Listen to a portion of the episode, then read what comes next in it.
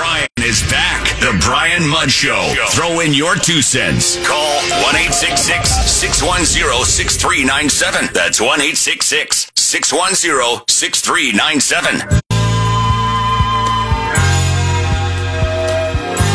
It's not only about Ukraine, it's also about democracy and freedom and independence and sovereignty and whether you can actually make that choice and still live in peace and not be attacked by an autocratic regime like Russian Federation. By the way, our buddy uh, Ray Stachik, I think, I think he thought he was somewhere else with that report.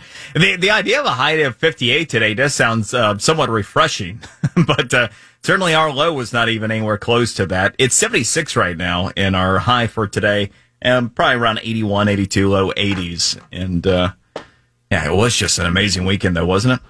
Enjoyed the heck out of it. Hope you did as well. All right, now we've been talking about the Ukrainian war, the Russian war in Ukraine. Now, what about the impacts to us? Obviously, attention has been paid to gas prices, but even above and beyond, what else? You know, our supply chain has been a hot mess for a while now anyway. Could there be more supply chain issues that come about as a result of this? Well, joining us once again to talk about those implications, supply chain expert James Crean. James, morning. Good morning, Brian. How are you? Well, I'm I'm doing well, but I hope it's going to remain that way. What do you what do you make of this? Are we going to have additional problems?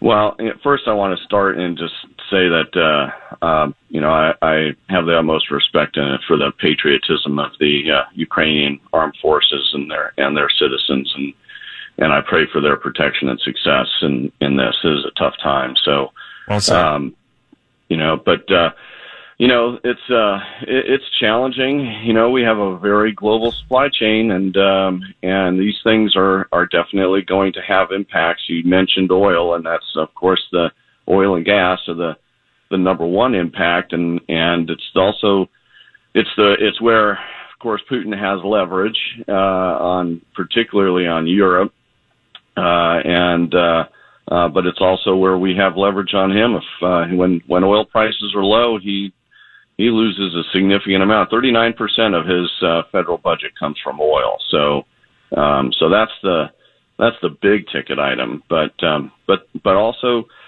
you know, Russia is, has 10% of the global copper reserves, and uh, it supplies 10% of the world's nickel, which is used in stainless steel and EV batteries, and and they have you know platinum, aluminum, titanium. All, all of those are probably you know raw materials that are going to be impacted by the by this uh, by this war. So, well, James, and a lot of those types of materials you're talking about can be used in um, electronics, in various different technology products. Does that mean that we could see even greater strain there?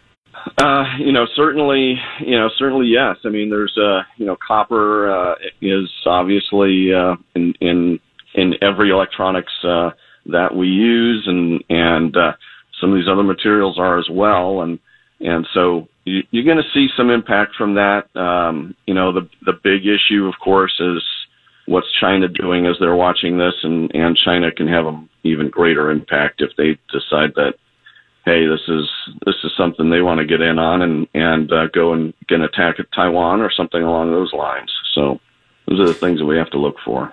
Well, gotcha. Uh, James, I appreciate the update, and, and hopefully this gets resolved quickly and with a big Ukrainian win, we get on with it.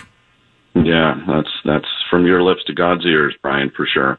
Yeah, and to that I say amen. All right, James Crean, his website is creaninc.com, creaninc.com.